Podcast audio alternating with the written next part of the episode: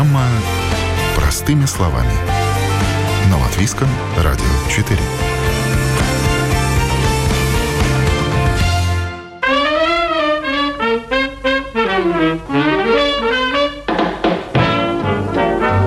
Если рынок аренды растет, это хорошо. А вот когда цены на съемное жилье падают, для экономики такую тенденцию можно считать тревожным звоночком. Квартирный вопрос в современном мире один из самых важных. Кто заработал на собственное жилье, тот молодец. Остальные же подыскивают квадратные метры в аренду. С вами я, Яна Ермакова. Это программа «Простыми словами», и сегодня говорим об аренде. Кто, что и почему выбирает, каких жильцов ждут с распростертыми объятиями, и можно ли в арендованной квартире прожить до глубокой старости. Не первый год в Латвии израильский предприниматель Алексей Кашкаров сдает в аренду квартиры. Времена видел разные. Рынок аренды стабильным, по сути, никогда и не был. Затишье, если случалось, то ненадолго. Цены регулярно то взлетают, то резко падают. Каждый раз влияют на это разные факторы – финансовые, экономические, приток населения, отток и так далее. За свои объекты Алексей не переживает. В его сегменте квартиросъемщиков хватает. А вот настроение в целом по рынку оптимистичными сейчас назвать трудно трудно. Рынок арендного жилья большой, а спрос не поспевает. За, и за счет этого такие низкие цены. Ну, цены буквально я очень низкие. Вот, ну, низкие это мы сколько считаем? Вот низкая цена аренды это сколько? В два, в три, в четыре раза с, вот... с другими аналогичными Риги городами, да? Но ну, сколько я даже не говорю про Лондон, я говорю про города, которые там аналогичные, там взять Прагу, хотя бы там какие-то города, я не говорю про Лондон даже э, взять, если Прагу взять, даже Вильнюс взять, даже какие-то там Таллин, это все в два-три раза дороже. Ну вот в Риге сколько должна быть сейчас квартира? Сколько она должна стоить в аренду? Ну, понимаете, экономические законы, они такие, что она должна стоить столько, сколько она стоит. То есть, э, это, то есть она, она должна стоить столько, сколько она стоит. Другое дело, сколько бы мне хотелось, и, и если бы здесь э, население города оно бы увеличивалось, сюда бы люди ехали, потому что здесь много работы, потому что здесь есть перспективы хорошие и так далее. То есть пускали бы людей, которые хотели бы ехать в Ригу, не запрещали им все, не придумывали каждый раз э, там что-то. Да. Вот сейчас опять вот этот закон, сейчас опять какое-то количество у, у людей, и, и тут, кстати, закон новый, когда заставляют сейчас давать экзамены, это очередной шаг к тому, что Ригу покинут какое-то количество населения, которое здесь всю жизнь прожили. Просто вот этим законом, этими письмами, раз сейчас просто многие прочитают, плюнут, уедут. И среди тех, которые блин, вот не хочет нас государство, да, никак, ну ладно, поеду я в другое государство найду, которое хочет. Э, а, э, такие есть, и таких будет много. Вы увидите, как бы это речь о тысячах людей. То есть вместо того, чтобы кого-то привлекать э, в страну, рождаемость упала в два раза, зарплаты здесь не такие, чтобы люди ехали сюда по экономическим причинам. Э, не так уж много, особенно с Европы. С России, с Беларуси сюда не пускают ни при каких обстоятельствах. То есть все. А кого? И еще хотят тех, которые здесь жили уже десятилетиями, еще и хотят. То есть, э, ну, получается, получается, что это, это, это очередной такой шаг, шаг, который ударит по рынку недвижимости. Тем более, что сегодня нет недостатка в жилье. Сегодня, сегодня рижский рынок жилья отстает от любого другого. Сегодня рижский рынок, мы сравнивали его с многими другими городами. В первую очередь мы сравнивали Сталином из и с Вильнюсом, и оказалось, что в Таллине и Вильнюсе ну, практически в два раза дороже аренда практически ни, ниже, чем 400 евро, ничего приличного, ну, более-менее, в который человек нормально зайдет, жить, нету ни в Таллине, нету ни в Вильнюсе сегодня. Однозначно. Что бы ни происходило в мире или на рынке недвижимости, для себя Алексей Кашкаров завел несколько золотых правил, от которых не отступает. Это европейский подход. Квартиросъемщик должен пройти собеседование, зарекомендовать себя с лучшей стороны, позвенять копеечкой в кармане и показать, что он человек серьезный и заедет надолго.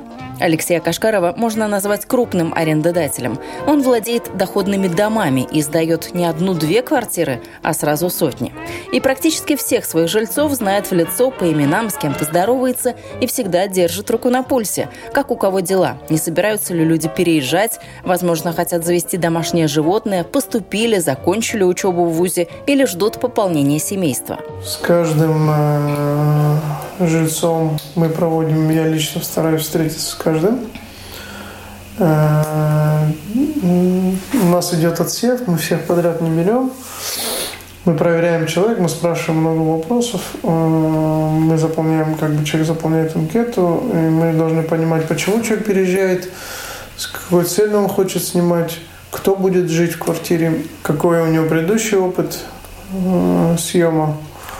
Скажем, каждый мы должны, мы должны оценить его платежеспособность. Вот таким образом, когда вы приходите в банк, и банк э, спрашивает у вас э, ряд вопросов, чтобы выявить вашу платежеспособность, э, таким же образом мы оцениваем клиента, который приходит у нас снимать. И у нас очень широко используется институт поручительства. То есть вы спрашиваете предыдущих жильцов, кто жил с этим потенциальным Нет, клиентом? Я как? Виду, я имею в виду, что если мы... Или как гарант, кто может за него поручиться? Гарант, да, гарант. В смысле гарант, все верно. То есть если человек... Когда я приехал сюда лет там 10-12 начал... То есть в Израиле без гаранта, в Израиле ты не можешь снять квартиру в принципе. То есть э, считается, что если как бы у тебя нет никакого человека, который за тебя готов подписать, если вдруг у тебя возникнут завтра проблемы, то ты не очень благонадежный. И я считаю, ну, в принципе, это правильно. Мы, я тоже сказал, что мы будем вводить гарант, и частично мы вводим. Ну, это не касается людей, у которых хорошие доходы, но касается, скажем, групп населения, у которых есть под сомнением тот факт, что они смогут оплачивать. Э, там студенты, там пенсионеры и разные, там неработающие и так далее. То есть там есть институт поручительства, когда поручается кто-то за кого-то, и мы тщательно проверяем как арендаторов, так и их поручителей. А портрет э, того человека, кто сегодня снимает квартиру, не покупает в собственность, а именно приходит снимать, это кто? Ну, нету такого единого портрета. Это есть и студенты, есть и пенсионеры, есть просто пары молодые, есть одиночки, просто молодые девушки, Э, есть молодые парни, есть те, которые еще не замужем, есть те, которые с, э, уже в браке, есть те, которые просто живут вместе в гражданском браке, в настоящем браке.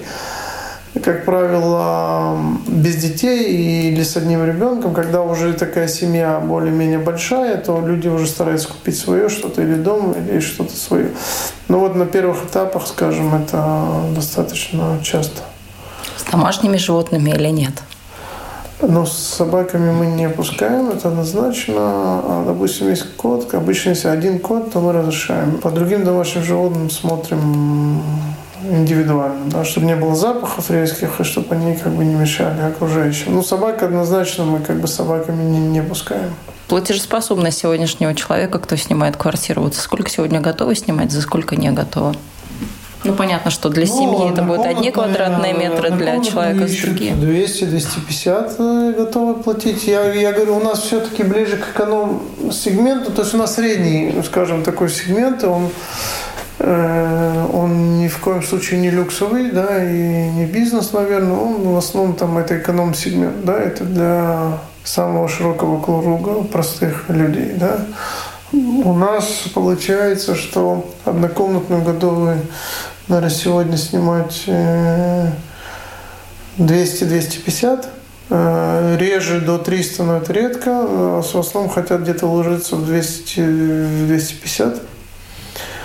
Э, в редких случаях до 280-300. За двухкомнатную готовы платить от 250 до 350. Ну, а из 400 квартир сколько пустует, а сколько заполнен? То есть какой процент? Вот сейчас у нас очень высокий, мы сейчас подошли к очень высокому проценту заполняемости. Наверное, за последние полгода такого не было. У нас сейчас 98,5%. То есть у нас 6 квартир пустует и то половина, из них с частичными удобствами. Частичными удобствами у нас там всего квартир процентов 20, 80 уже со всеми полными. Есть еще у нас немножко с частичными удобствами остались, то есть печным отоплением и с э, э, ну вот и то половина из этих квартир это с частичными удобствами. А вот нормальные квартиры хорошие, особенно в центре, все разошлось как бы хорошо.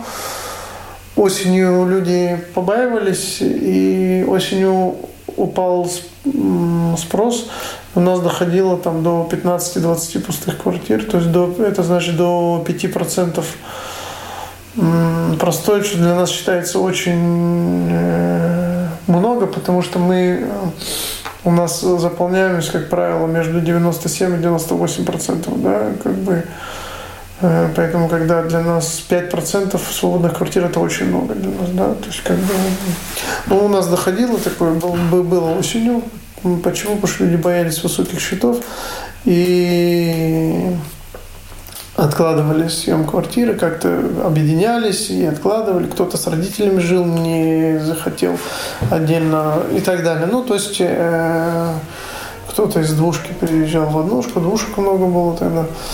Ну, про разные были варианты. В общем, люди боялись снимать, скажем.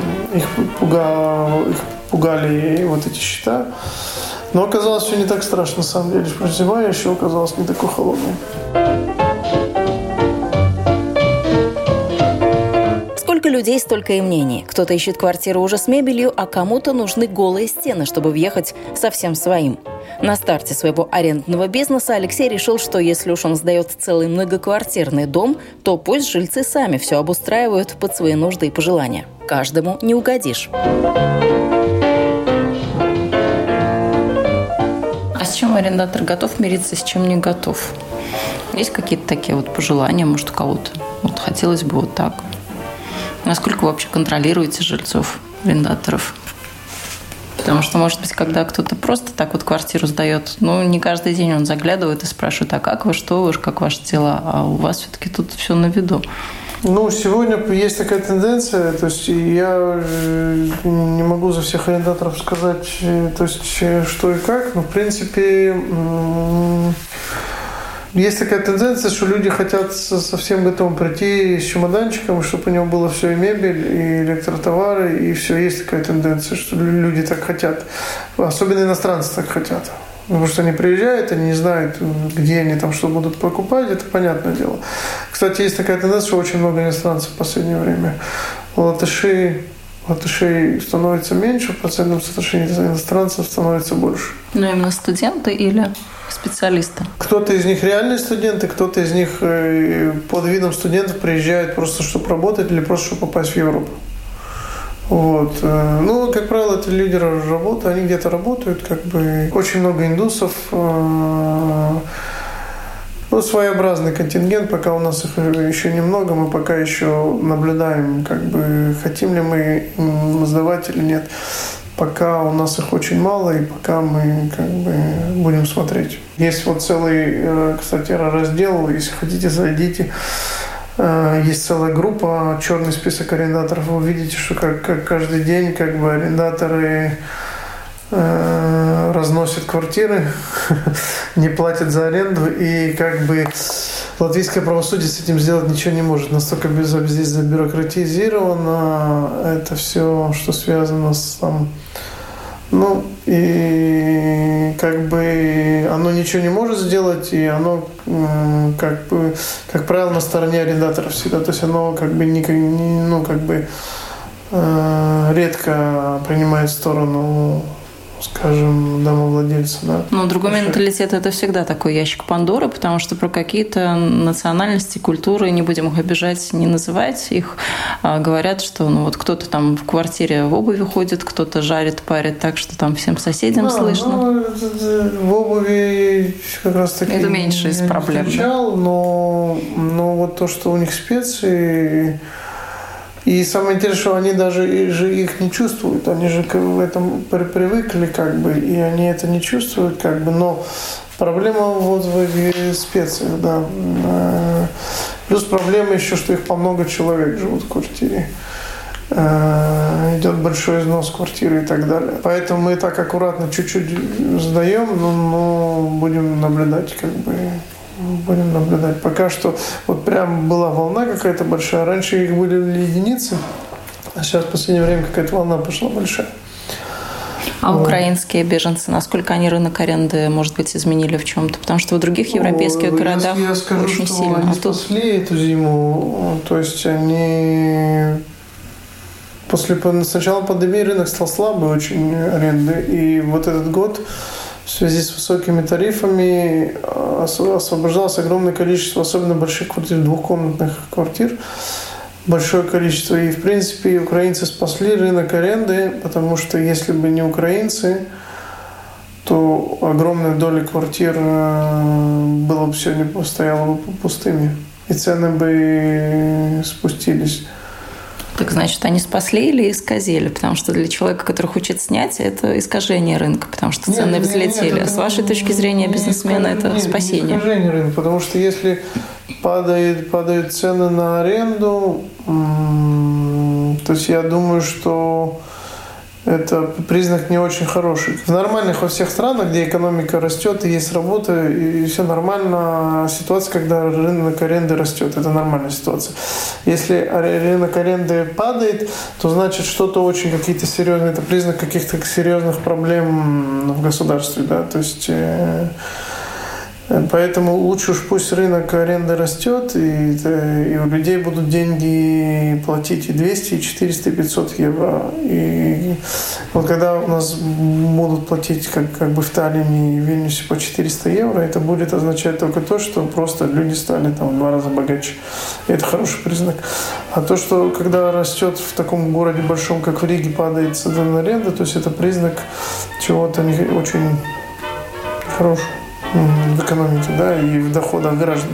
Кошмарный сон любого арендодателя – это квартиросъемщик, который не платит, и его невозможно выселить. Можно годами судиться, вызывать полицию, обивать пороги инстанций, тратить время, нервы и деньги, но все без толку. Так было раньше. Но в мае этого года закон об аренде жилья в Латвии менялся, и изменения должны были как раз привести к общему знаменателю как интересы арендодателей, так и интересы арендаторов. Так, например, квартиросъемщик обязан съехать, если срок аренды истек и договор не продлили, или же образовался долг по счетам. Прежде закон предусматривал рассмотрение таких споров в суде. Теперь конфликтные ситуации можно решать в бесспорном порядке. Что еще важно? Канули в лету бессрочные договоры. Теперь максимальный срок найма 10 лет. Конечно, потом договор может быть продлен, но это уже совсем другая история.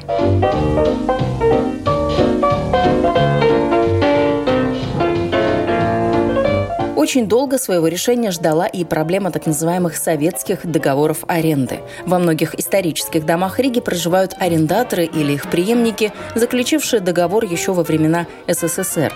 Выселить таких жильцов почти невозможно, а значит и нецелесообразно реконструировать дом. Дома часто в очень запущенном состоянии и ремонтные работы нужны, поэтому в ближайшие три года на компенсации жильцам денационализированных домов государство планирует выделить 7 миллионов евро. В новом законе еще много новшеств, упрощений и, наконец, закрыты некоторые проблемы, о которых говорили годами. В Министерстве экономики надеются, что закон даст арендодателям ощущение защищенности, а значит и рынок недвижимости и аренды тоже оживится.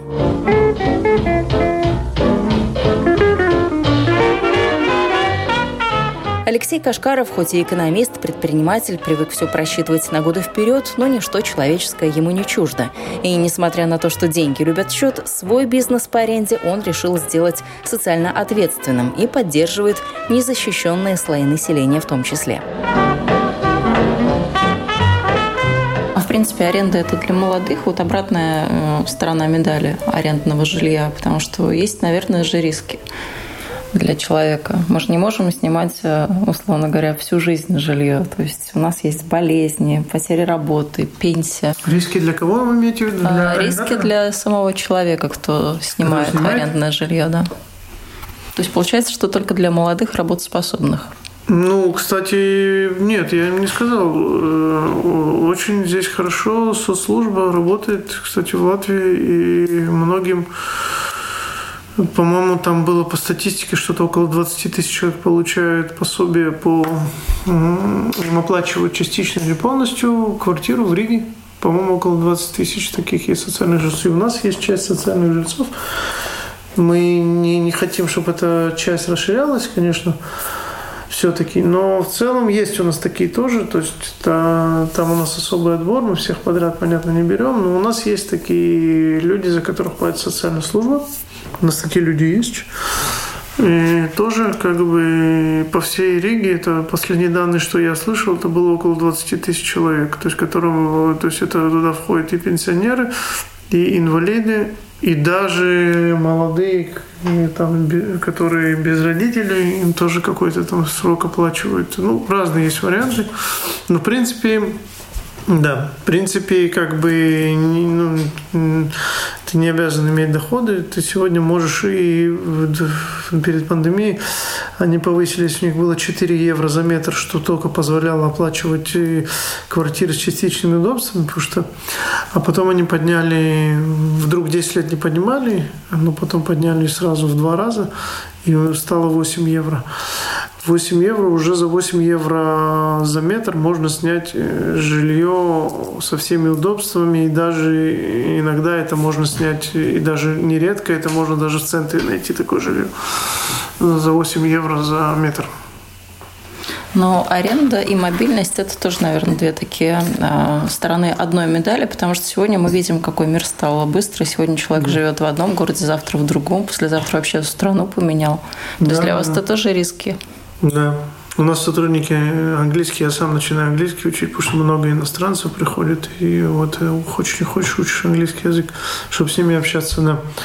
Есть иностранцы, есть молодежь, которая путешествует, есть специалисты молодые, есть как бы э, контингент, который такой мобильный, который туда-сюда ездит, перемещает. Сегодня живут там, послезавтра живут там, и они не покупают квартиру. Но это есть во всем мире такое, да. Ну, для человека, наверное, это преимущество, вот такая мобильность, или скорее отягощение, потому что ну, он всегда живет, по сути, на чемоданах. У него нет чего-то своего, нет своего вот этого угла, куда прийти, отдохнуть спокойно, выдохнуть, а все время это какой-то вот такой стресс. Может быть, эта квартира, может быть, другая, завтра потеряла работу, вообще никакой ну, квартиры. Нет, так много, так миллионы живут. Я не думаю, что это стресс.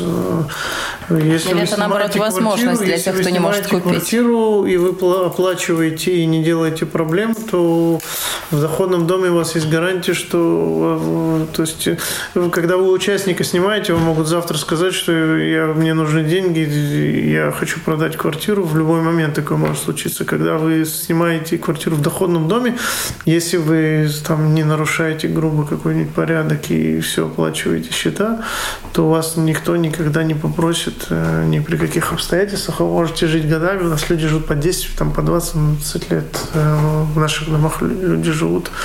Даже есть такие с 80-х годов у нас живут. Э, и как бы нет никаких проблем.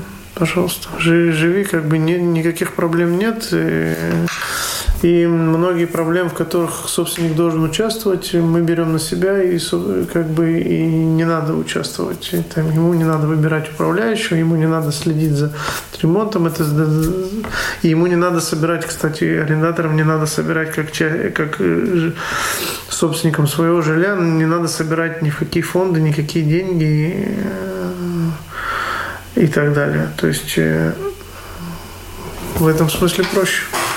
То есть, э, вы знаете, что жилец, помимо того, что вы управляющий платите, если вы владелец, вы, сами владелец, да? Да. К счастью или к... Не, ну, не знаю даже. Да, нет, э, как бы... Потому ну, сегодня воду отключили, завтра крыша Понятно, потекла. что, да, что вы собираете на это деньги, вы должны контролировать, как это идет. Вы должны выбирать себе управляющую компанию. Вы как бы как собственник в этом всем должны участвовать. Кому-то проще заплатил, живи, никаких у тебя проблем нет.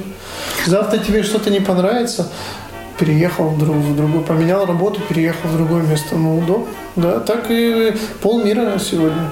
Что и говорить, много появилось тех, кто сегодня здесь, а завтра там, куда позовет сердце, работа, климат или более безопасная и творческая среда. Свою квартиру, если она есть, сдают, сами колесят по миру. И это сегодня новая норма. Если люди легкие на подъем, возможно, свое жилье даже и не нужно. В любом случае, никто сегодня уже не возьмется сказать, как надо и как правильно. Копить на первый взнос и ипотеку или же прыгать с места на место. Человек сегодня волен выбирать. Ну да, есть удобства. В аренде есть много своих удобств. За 30 дней ты можешь предупредить, э, переехать куда-то. Ну окей, ты потеряешь месячную аренду, это максимум, что ты потеряешь. И то э, там это можно всегда как-то договориться, попробовать об этом. Но ну, в принципе, да, это удобно. Вот, но мы, ну, как бы у нас политика, мы все-таки хотим длинных арендаторов привлечь, поэтому мы, например, не специально не меблируем, не меблируем квартиры наши. То есть мы, хотим привлечь такого арендатора, который будет сам, который относительно надолго. То есть, чтобы он въехал со своим диваном, да? да? Вот прям так. Так, прям так, да. И электротовары. В редких случаях мы ставим электротовары, по последним тенденциям пандемии у нас только это начало. До пандемии мы электротовары никому не предоставляли. Когда была пандемия, люди буквально не знали, что будет завтра, и многие снимали, но тогда мы ряд квартир в экспериментальном порядке начали завозить, ставить только электротовары. Но в любом случае не мебель, ничего, как бы, да, это только электротовары, и то это, скажем, ограниченная часть квартир. Э, подавляющее большинство квартир, большую часть мы сдаем, вот пустая заходишь, пустая квартира. Ну, кухня есть, хотя бы есть, там плита. Кухонные шкафы есть, и плита не всегда есть. Плита не всегда есть, кухонные шкафы, э, да, кухонные шкафы есть. Плита чаще всего нету, даже плиты. Да, все верно. Если человек обычно два года, думает полгода, год я поживу и потом я перееду, то ему у нас невыгодно снимать. Но я так и говорю, что как бы, у нас, вам невыгодно у нас и даже при том, при этом у нас э, сняло около 30 квартир мы сдали украинцам, которые беженцы, несмотря на вот эти вот, вот эту нашу политику, то есть это говорит о том, что многие украинцы э, понимают, что они будут здесь жить долго, а некоторые даже уже я слышал и не раз слышал, что они хотят уже здесь остаться. Но это вот шанс, если опять государство что-то негативно не придумает, это шанс хоть как-то э, демографический, скажем, вот эту демографическую бомбу. Э, есть такой термин в экономике, я экономист сам по образованию, есть термин экономическая мина.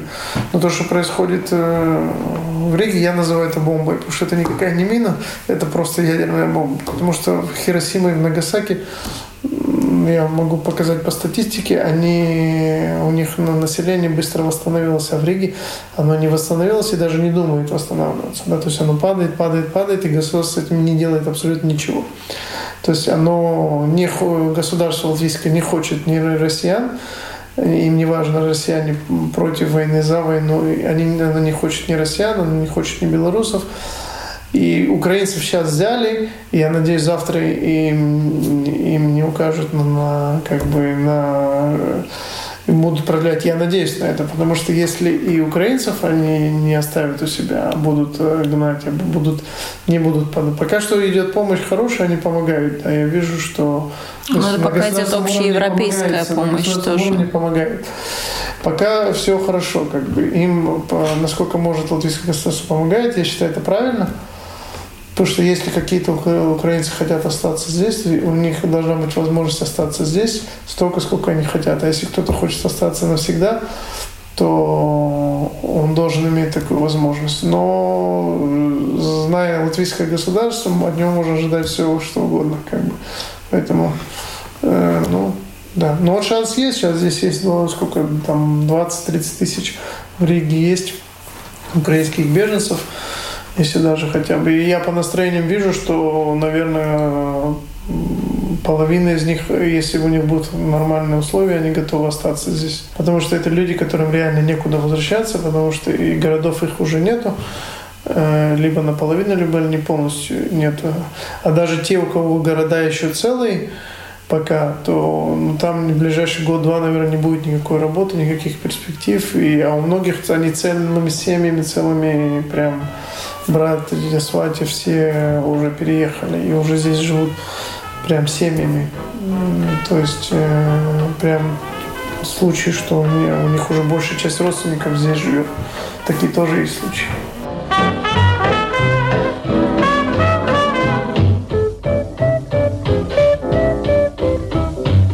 Аренда жилья – тема бесконечная. Не обо всем мы смогли рассказать сегодня, но о других нюансах расскажем в одном из следующих эфиров. С вами была я, Яна Ермакова. Вы слушали программу «Простыми словами». Всего доброго и до новых встреч. thank you